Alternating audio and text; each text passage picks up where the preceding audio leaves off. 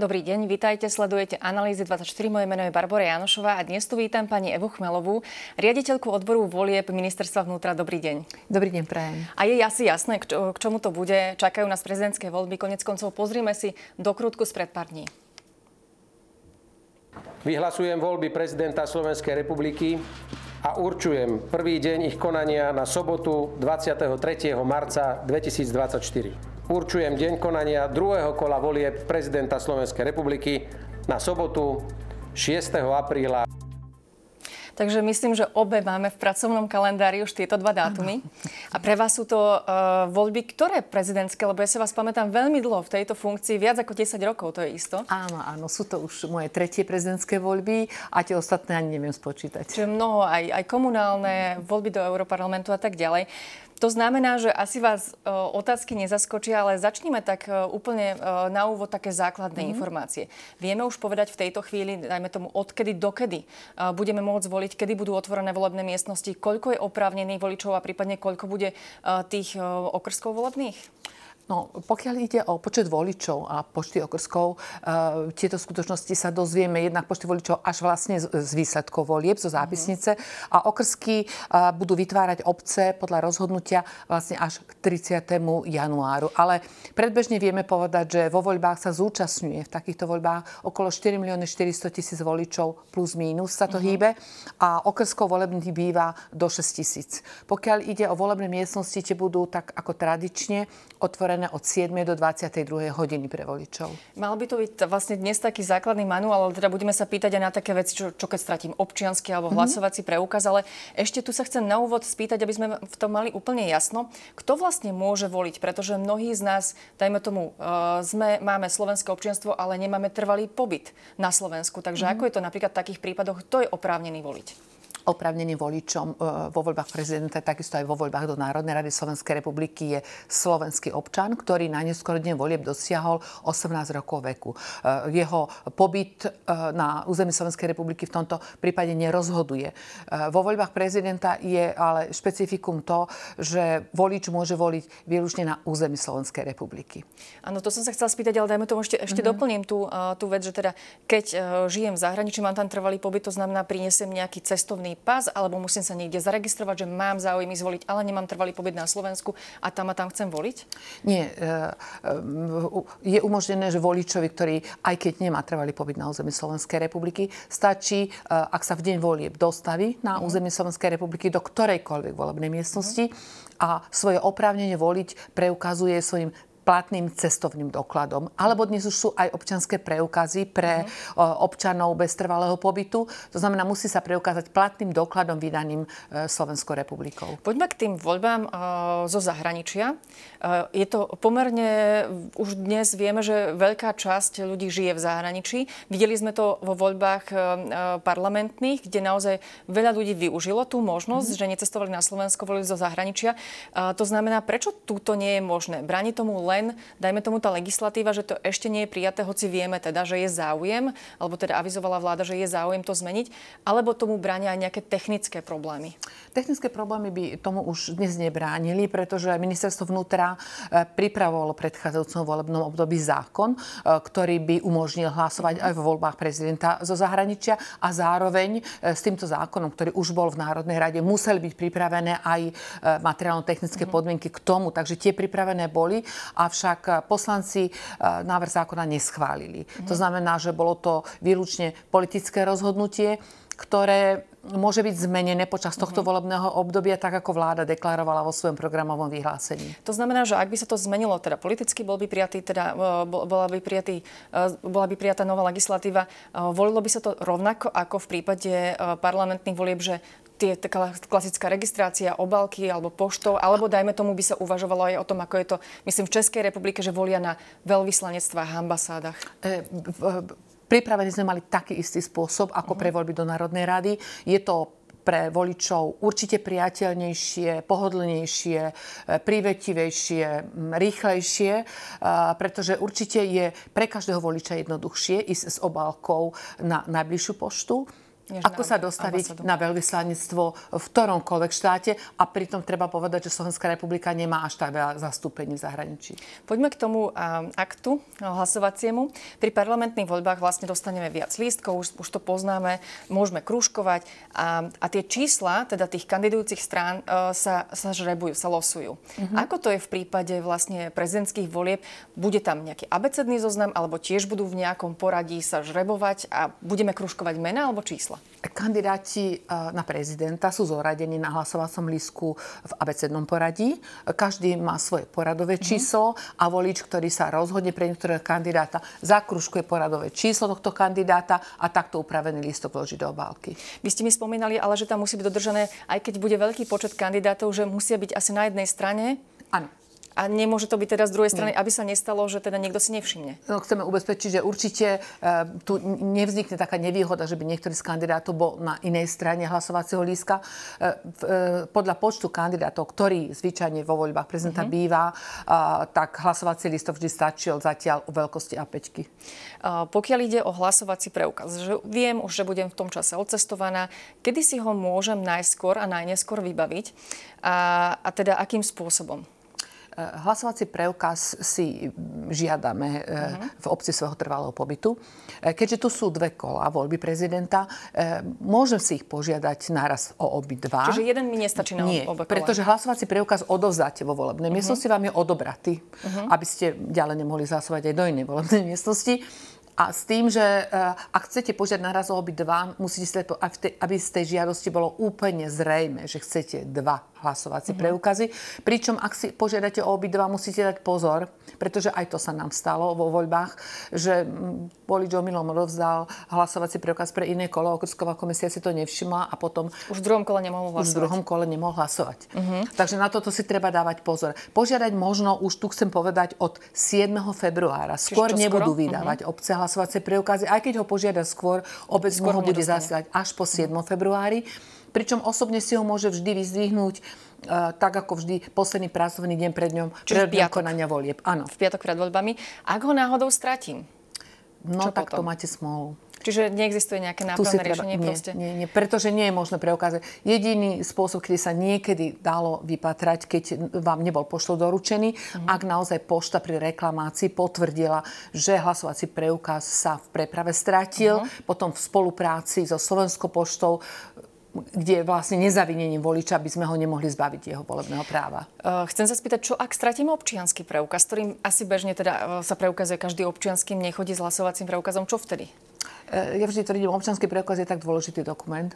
Voľby, nevoľby, vždy si treba okamžite ísť vybovať nový. To znamená, ak ho stratím aj tesne pred voľbami, idem na príslušné pracovisko policajného zboru, uh-huh. ktoré, ktoré jednak samozrejme ten do, doklad, ktorý som stratila, uh-huh. zneplatní a vydá mi potvrdenie, s ktorým môžem ísť do volebnej miestnosti.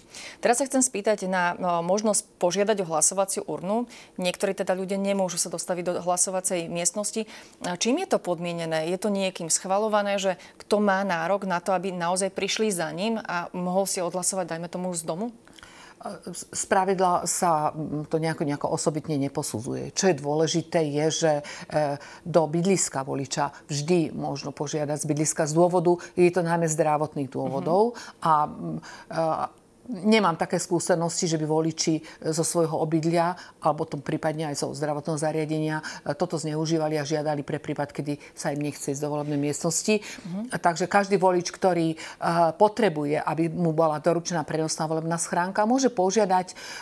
Nie veľmi skoro by som to neodporúčala, nie je to praktické. V predvolebnom týždni môže požiadať buď na príslušnom obecnom úrade mm-hmm. v, v rámci svojho krsku, alebo môže potom v deň volieb buď prostredníctvom aj suseda, známeho, príbuzného alebo telefonicky požiadať práve v ten deň, aby mu bola doručená prenosná volebná schránka. Keď sme pri tom možno zdravotnom aj znevýhodnení, mnoho ľudí teda príde a bude potrebovať nejaký prístup bezbariérový. Zlepšila sa tá situácia? Budú, bude väčšina tých miestností naozaj bezbariérová? No. A čo v takom prípade teda, keď nebude, na koho sa obrátiť? Lebo ja si neviem predstaviť teda, že prídem a budú tam schody, neviem sa tam dostať, nikto nestojí vonku, čo mám v takej situácii robiť? Tu musím priznať, že naozaj Slovenská republika nie je zatiaľ veľmi prívetivá k voličom, ktorí, ktorí majú nejaké bariéry, mm-hmm. ktoré im prekážajú. A to nie je iba pri voľbách. Mm-hmm. Pretože z pravidla e, takýmito volebnými miestnosťami sú školy školské zariadenia, kde tie bezbárové prístupy by tiež e, mali boli byť. potrebné a mali by byť. Takže volič, ktorý narazí na takúto bariéru. Buď môže urobiť e, prvú vec, že si požiada o mhm. prenosnú volebnú schránku, alebo domov, alebo ak sa dostaví k tej budove, e, požiada buď nejakého voliča, alebo niekoho požiada, aby mu bola doručená prenosná volebná schránka pred mm. budovu. Viem, že voliči s týmto nie sú šťastní, to kritizujú ale bohužiaľ ani, ani volebné komisie, ani odbor volieb, ani ministerstvo vnútra za tú situáciu, ktorá naozaj v Slovenskej republike je, eh, nemôže a nevie za to zodpovedať. Každopádne eh, z časti sa jeden problém podarilo vyriešiť. Vy ste mi spomínali, že v minulosti bol problém, že nepočujúci, dajme tomu, nevedeli, neporozumeli presne inštruktáži, presne takéto, o ktorej sa rozprávame pred voľbami, lebo nerozumeli úplne presne tomu čítanému textu, neporozumeli. Teraz sa bude áno, asi niečo meniť. teraz, áno, to by som chcela veľmi rada e, potvrdiť, že vlastne prvýkrát aj pre tieto voľby a potom budeme sa snažiť, aby to bolo pri každý, bude zabezpečené inštruktážne video e, aj v posunkovej reči pre takýchto voličov. Poďme k tomu samotnému hlasovaniu a k hrozbe, ktor- alebo k, k tomu, že akým spôsobom riskujeme nejakú pokutu. Čo nemáme určite robiť? Ja poviem také príklady, o ktorých sa diskutuje napríklad na sociálnych sieťach. Či môžem nechať svoje dieťa vhodiť napríklad obálku, e, či si môžem odfotiť koho som volila, či to môžem zverejniť na Facebooku alebo niekde na sociálnej sieti. Ako to je? A pozrite sa, e, e, sú, sú dve stránky veci. Jedna vec je, že voľby sa popularizujú aj medzi deťmi, medzi mládežou, čo ja v konečnom dôsledku ako vítam a sa mi to páči nemám rada také oznámenia, kedy napríklad príde naozaj e, rodič s dieťaťom a nechá mu to hodiť do schránky. Nevidím na tom nič také uh-huh. strašné, ani žiadne porušenie. Je to určitým spôsobom popularizácia a približovanie aj detí k tomuto uh-huh. volebnému aktu.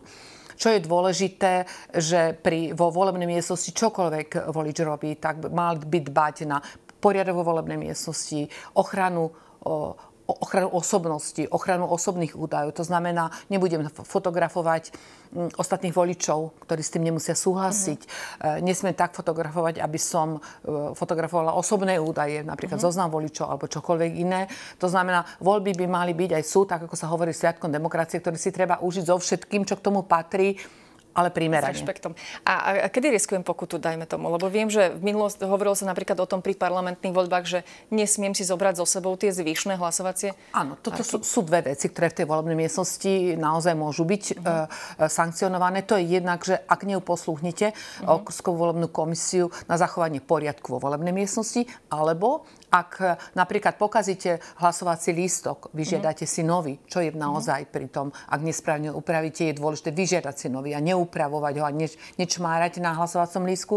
Ten e, pokazený, počmaraný musíte odložiť e, do nádoby, ktorá je na toto určená. Mm. Ak by ste tak neurobili, tak naozaj sa vystavíte pokute vo výške 33 eur. A zvyknú ľudia niečo dopisovať teda na tie lístky a je vtedy platný ten, ten hlas? Hlasovací lístok je vždy platný, ak je z neho jednoznačne zrozumiteľné, ktorého kandidáta ste volili. To znamená, tam krúžok na ostatné úpravy sa neprihliada. Dobre, poďme ku kandidátom. Kto môže kandidovať a kedy sa dozvieme teda ten konečný počet? Lebo ja som, ak som si to správne našla, tak do 30. Eh, januára sa odovzdávajú predsedovi Národnej rady eh, tie návrhy na voľbu.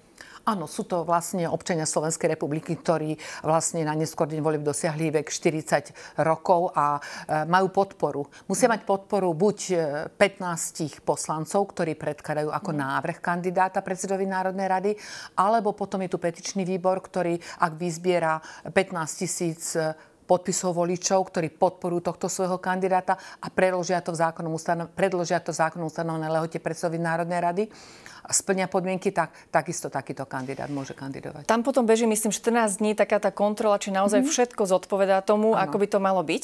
Až potom sa prejde teda k, eh, k tej tlači hlasovacích lístkov. Áno.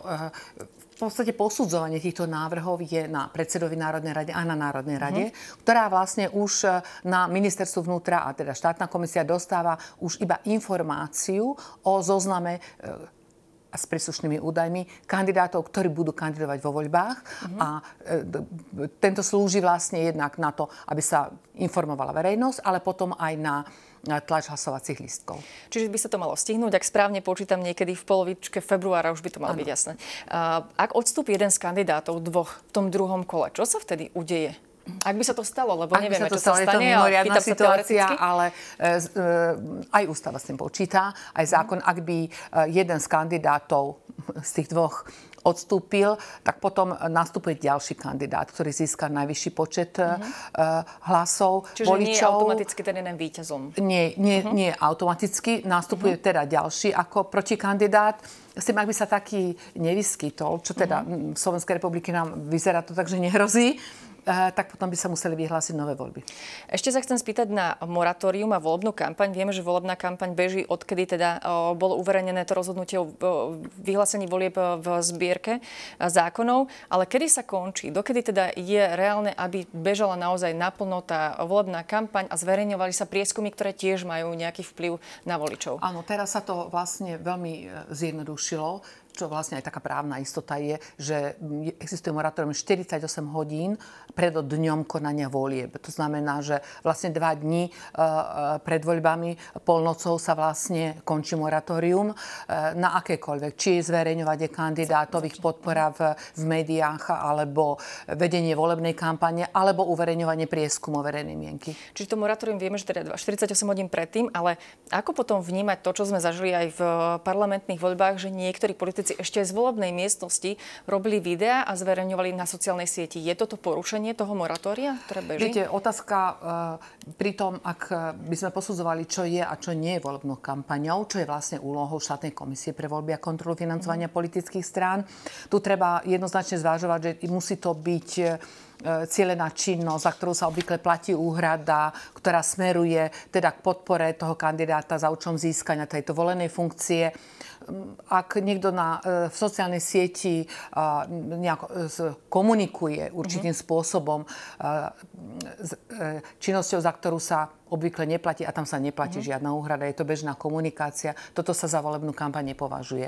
A takisto na to sme zvyknutí, že z volebných miestností z pravidla aj médiá si to sníva a všímajú, kam chodia voliť tí najväčší kandidáti, mm-hmm. najväčší rivali. Ale dávame si na to pozor. Ale dávame si každopádne na to pozor. Áno, kde sa vlastne iba konštatuje, že bol niekto voliť, to je otázka Áno. Bez nejakej preferencie. Bez nejakých preferencií. A každopádne vy ste tí, ku ktorým prichádzajú aj počas toho daného dňa tie rôzne stiažnosti, ktoré si možno spomínate boli také najbizarnejšie. Už sme teda v závere a môžeme si trošku dovoliť to odľahčiť.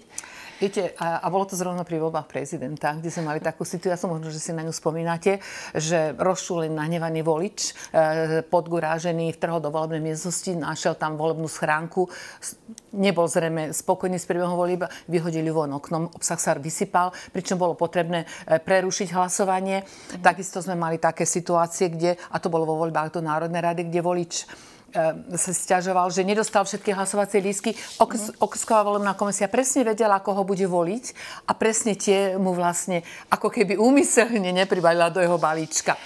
Takže aj takéto, hej. Aj také. A pritom aj tá popularizácia napríklad volieb spôsobuje to, že niektorí voliči si stiažovali na to, že žiadali o prenosnú volebnú schránku napríklad mm. na svach lyžiarsky, čo naozaj sme im vysvetlili, že prenosná volebná schránka nie je púťová atrakcia.